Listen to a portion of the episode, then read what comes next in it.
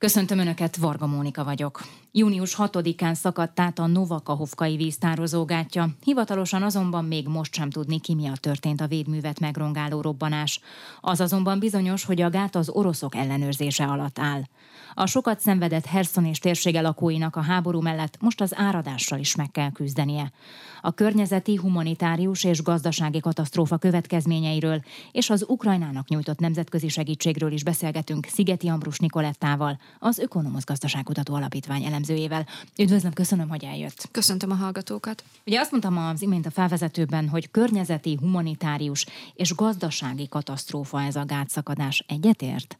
Igen, természetesen. Ez a Kahovkai gátnál történt robbantás ismét szükségesítette azt a nagymértékű humanitárius összefogást, amit korábban is tapasztalhattunk Ukrajna esetében, hiszen egy nagyon összetett problémáról van szó, nagyon sokféle módon érinti a társadalmat, a gazdaságot, a mezőgazdaságot, illetve egyéb részek itt az országnak ez a gátrobbanás, és az első becslések is már azt mutatták, hogy több olyan kritikus pontja is lett ennek a helyzetnek, ami sokkal inkább megnehezíti a jelenlegi háborús helyzetet, illetve még inkább szükségesé teszi azt, hogy a környező országok, az Európai Unió nagy szervezetek mind újra összefogjanak annak érdekében, hogy az itt élőket segíthessék. Ugye kilenc balatonnyi víztömeg zúdult Herson megyére, tehát az árvíz miatt ezreknek kellett elhagynia az otthonát, holott sokan most kezdtek visszaköltözni a térségbe, hiszen Herson novemberben szabadult fel, és a legfrissebb hírek szerint talán az áradás után is megpróbálnak visszatérni az emberek az otthonaikba, de hát a következménye ennek, nem tudom, hónapokig, évekig elhúzódik. Így van, tehát ez egy nagyon hosszú folyamat lesz, amit itt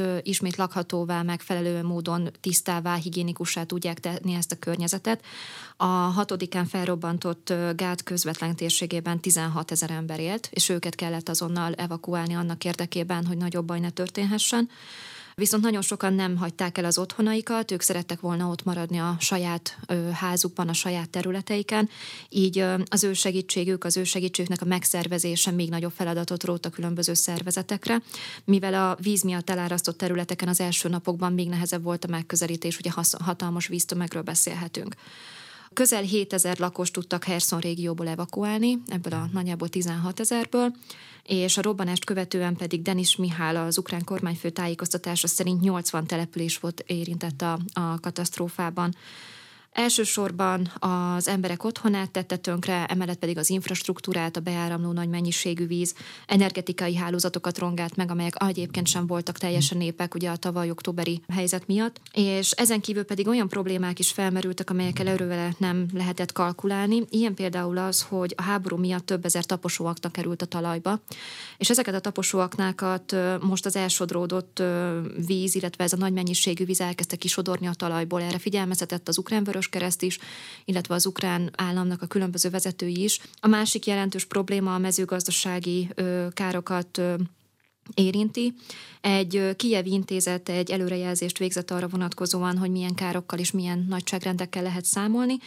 Ez szerint az árhullám tönkretehette a Dnieper torkollatvidékét, vízbe folytva a környező mezőgazdasági földeket, és egy másik felmérés pedig arra is rámutat, hogy a Herszoni régióban a zöldségtermesztői ö, területeken közvetlenül 20 ezer hektár termőföldet veszítettek el, aminek az újrahasznosítása nagyjából 5 évbe is beletelhet. Tehát hát akkor ez nem csak az idei évben tette tönkre a terményt, hanem a következő években sem sikerül majd ezt helyreállítani. Pontosan, legalább 5 év az az időszak, amíg a talaj ismét olyan termőképességet tud elérni, ami megfelelő módon tudja majd ellátni ezt a környéket, illetve a mezőgazdaságban is megfelelően hasznosítható.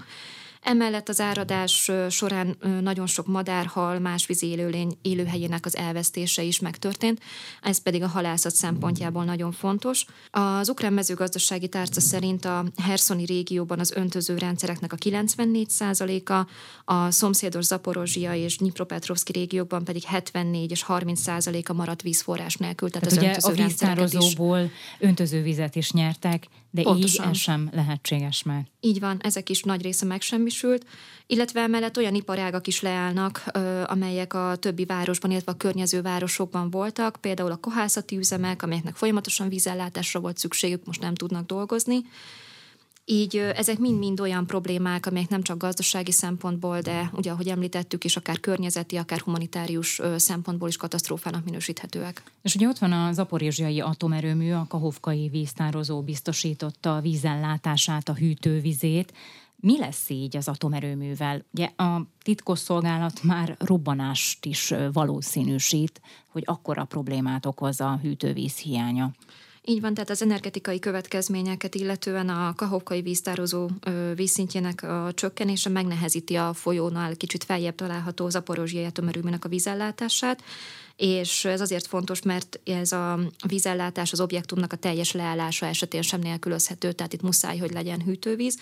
Ami ennél is súlyosabb, hogy a kahovkai vízerőmű helyrehozhatatlan pusztulásával Ukrajna egy nagyon fontos áramforrást veszített el, hiszen az elsősorban egy vízerőmű volt, amely segítségével villamos energiát tudtak előállítani, és ez megnehezíti az országnak a hálózati lehetőségeit is, tehát az országos hálózatnak a működését. Így jelentős bevételektől fosztja meg ezeket a területeket, amellett pedig több fosszilis tüzelőanyagot kell majd felhasználni a Ukrajnának, aminek a beszerzése szintén nehézkes. És hát az ivóvízellátásban is fontos szerepe volt a gátnak, most ez is megoldatlan. Igen, tehát az ivóvíz esetében szintén érintett volt ebben a gátrobbantásnál. A vízkészleteket szennyvíz és növényvédőszerek továbbá más vegyi anyagok is beszennyezték, tehát alkalmatlanná váltak arra, hogy a lakosság fogyaszthassa. Így ennek érdekében elsődleges volt az evakuálást követően, hogy az ott maradottak számára ivóvizet tudjanak eljuttatni, és ehhez a nemzetközi szervezetek tudtak nagyon nagy segítséget nyújtani, illetve a különböző ott lévő szervezetek. Többek között az ENSZ az első napokban már öt teherautónyi szállítmányt küldött a környező területekre, amelyek mellett higiéniás felszereléseket is küldtek, illetve olyan fertőtlenítőszereket, amelyek mellett ismét használhatóak lesznek az ivóvízkészletek, valamint olyan tiszta vizet, amelyet azonnal tudnak használni a lakosok. De nem csak az Egyesült Nemzetek Szervezete, magyar karitatív szervezetek is jelen vannak Ukrajnában. A gát átszakadása után azonnal munkába állt Herszonban az ökumenikus segélyszervezet, és azóta is támogatja a környéken élőket. Szatmári Barnabást, a segélyszervezet ukrajnai humanitárius programigazgatóját hallják.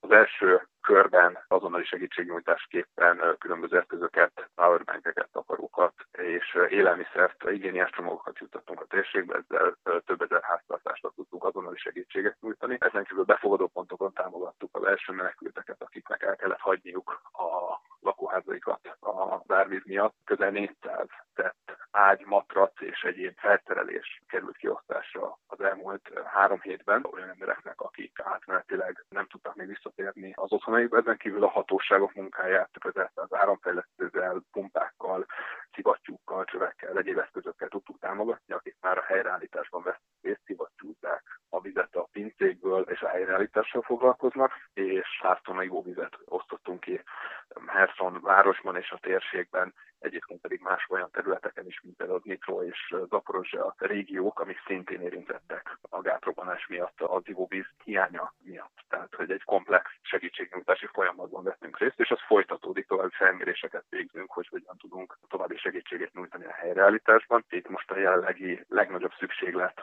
az a károknak a, az eltakarítása. Nagyon komoly a fertőzés veszély, így a hatóságok munkáját ebben kell most támogatni. Ugye a hírek szerint kolera baktériumhoz hasonló kórokozó is megjelent már, és egyébként Elvonult már az ár? A legfrissebb adatok szerint a mikro folyó visszatért a medrébe. Jelenleg az ukránok által ellenőrzött jobbparton kettő település maradt víz alatt az orosz erők által ellenőrzött területeken 17 település van még részlegesen víz alatt, de az ár nagy része elvonult. A fertőzés veszély viszont egy nagyon komoly katasztrófa helyzetet eredményezhet. Folyamatos a hatóságok munkája abban a tekintetben, hogy próbálják fertőtleníteni ezeket a területeket. Valóban érkeztek különböző szennyezőanyagokról, baktériumokról hírek. Komoly vírushelyzet nem áll fönn, de megvan ennek a lehetősége, ezért is nagyon fontos, hogy minél gyorsabban tudjunk segíteni, minél gyorsabban tudjanak a hatóságok is erre a kialakult helyzetre, most jelenleg leginkább a fertőzés elhárításáról szól. És akkor továbbra sincs áram, és nincs ivóvíz sem a térségben. Változó helyzet attól függően, hogy a hatóságok mennyiben tudtak helyreállítani szolgáltatásokat. Herson város bizonyos részein már vannak olyan negyedek, ahol működnek. Ezek a szolgáltatásokon elérhető áram, ivóvíz, illetve boltok is működnek,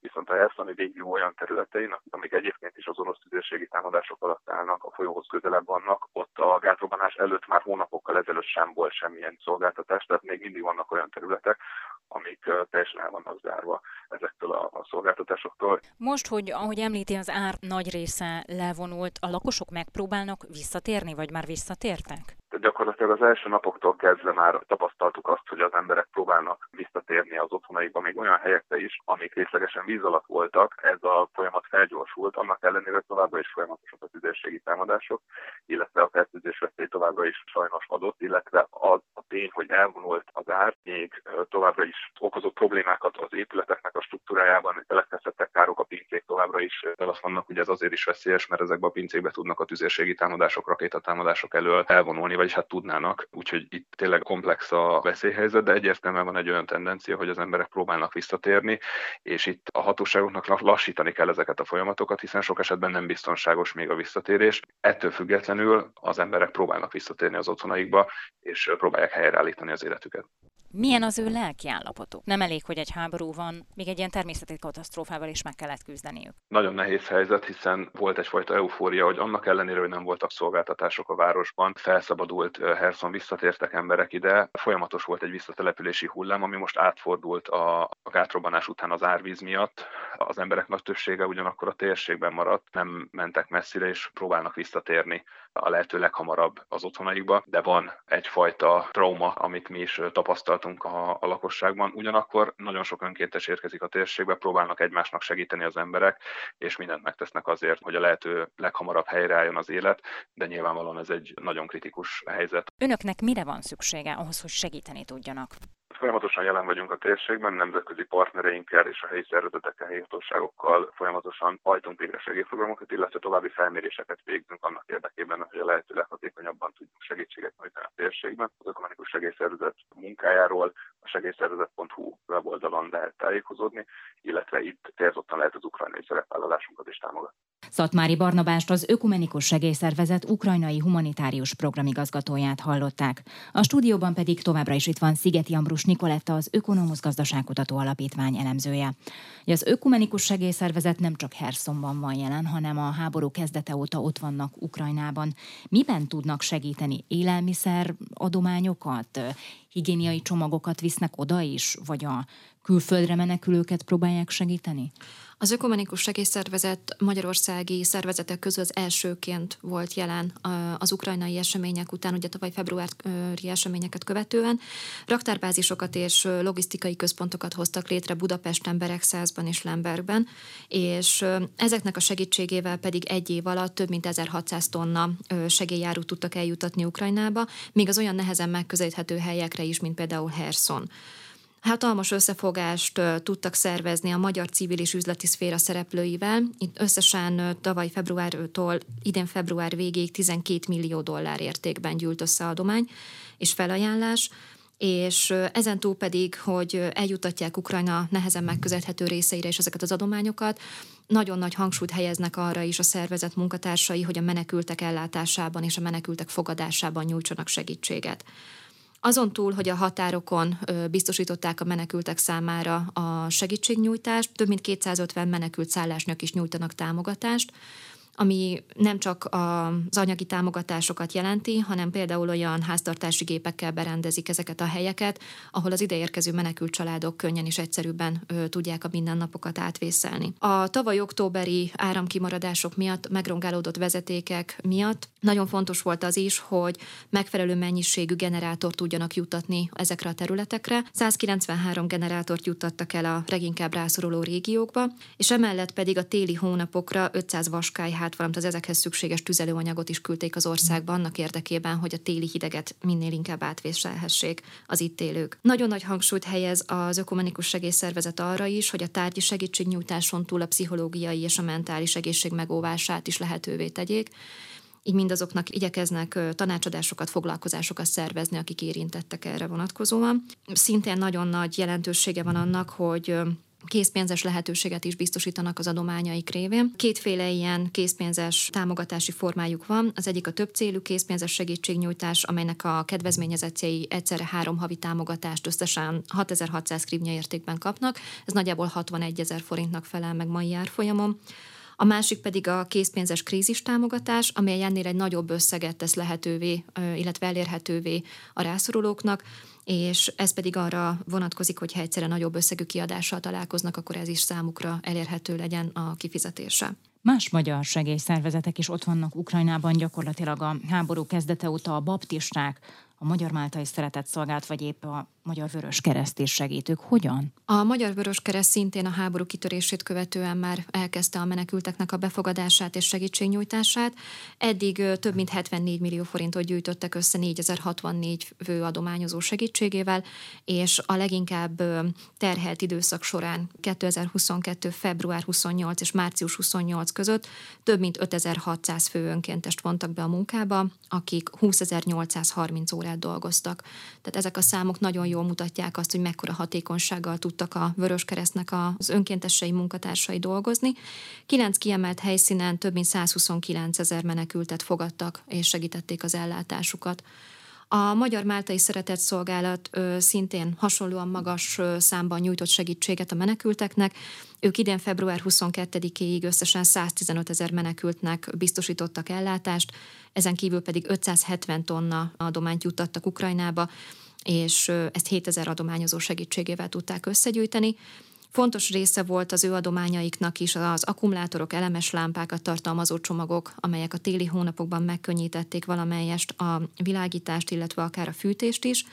Ezen kívül pedig a magyar-ukrán határon egy 24 órás ügyeletet hoztak létre a máltaisok, és tartották is fönn, annak érdekében, hogy aki ide érkezik menekült, annak azonnal egy könnyű segítséget biztosíthassanak Ugye a nem csak a máltaiak, hanem más segélyszervezetek is a határátkelőknél létrehozott úgynevezett segélypontokon segítették az ideérkező menekülteket. Ezt a saját szememmel láttam tavaly tavasszal, hogy hatalmas emberfeletti munkát végeztek.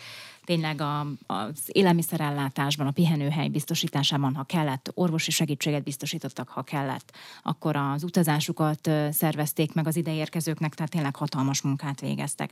És ott vannak a baptisták is Ukrajnában is, és ugyanúgy a határon, illetve Magyarországon is segítik az ukrán menekülteket. Pontosan a baptista szerezett szolgálat mellett, hogy Ukrajnába küld adományokat, illetve ő is a határon ellátott feladatokat, nagyon nagy hangsúlyt helyezett arra, hogy azok, akik Kárpátalján maradtak, illetve akik Kárpátaljára érkeztek belső menekültek, az ő ellátásuk is megfelelően működhessen. Hiszen az infláció, az elszabadult árak, a különböző hiányok egyes termékek esetében nagyban megnehezítik az itt élőknek a helyzetét, és ezért a Baptista Szeretett Szolgálat eddig több mint 15 tonna segélyszállítmányt jutatott el csak Kárpátaljára, amivel mindezt a helyzetet próbálják meg valamelyest áthidalni. Nagyon sok olyan termék volt a szállítmányokban, amelyek nem csak tartós élelmiszerekből és higiéniai termékekből, de például takarókból, ruhaneműből álltak, hiszen fontos azt is figyelemmel kísérni, hogy ezek a menekültek, akik akár Kárpátaljára, akár Magyarországra érkeztek Ukrajnából, nagyon sokszor egyetlen bőröndel érkeztek, és mindenképpen hogy szükségük volt. Sem. Így van. Mindenképp szükségük volt váltóruhára, gyermekek számára megfelelő mennyiségű ruhaneműre. És ugye a magyar állam is segít Ukrajnában és Magyarországon a menekülteknek is segítséget nyújt az állam.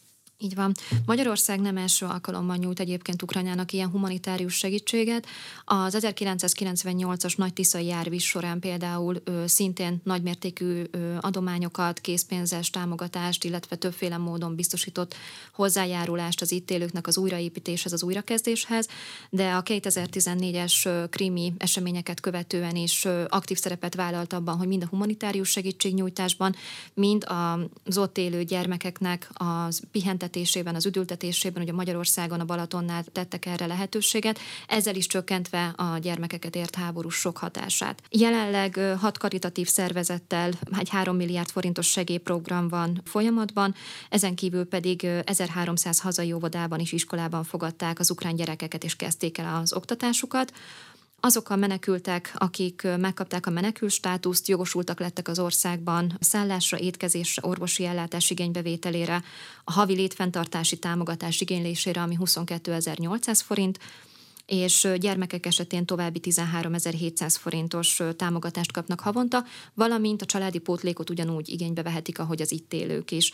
Emellett nagyon fontos, hogy a státuszt megszerzők ingyenesen fordíthattatják le személyes okmányaikat, a gyermekeket az oktatási intézményekbe, bölcsödékbe, óvodákba irathatják be, az ellátásuk itt ingyenes, és utazási kedvezményeket is kapnak. Ezen kívül pedig azok a munkáltatók, akik biztosítják a hosszú távú foglalkoztatásukat, ezzel együtt pedig szállást és munkahelyre való eljutásukat szintén kedvezményt vehetnek igénybe. És ott munkát vállalhatnak az ide érkező ukrán menekültek. Így van, beilleszkedhetnek úgymond a társadalomba, integrálódhatnak, munkát vállalhatnak, tehát elő van segítve az a lehetőség, hogy itt egy újabb életet kezdhessenek mindaddig, amíg a háború miatt vissza nem térhetnek Ukrajnába. Össze lehet azt számolni, hogy eddig akár a magyar államtól, vagy akár a segélyszervezeteken keresztül mennyi adomány érkezett Ukrajnába, vagy akár az ukrán menekültekhez Magyarországról? Óvatos becsléseket tudunk erre vonatkozóan tenni, hiszen nagyon sok olyan adat van, ami nincsen pontosan számszerűsítve. Egyrészt azért, mert nagyon sok civil összefogás volt, amelyeket nem tudunk pontosan megmérni, csak hozzávetőleges értékeink vannak.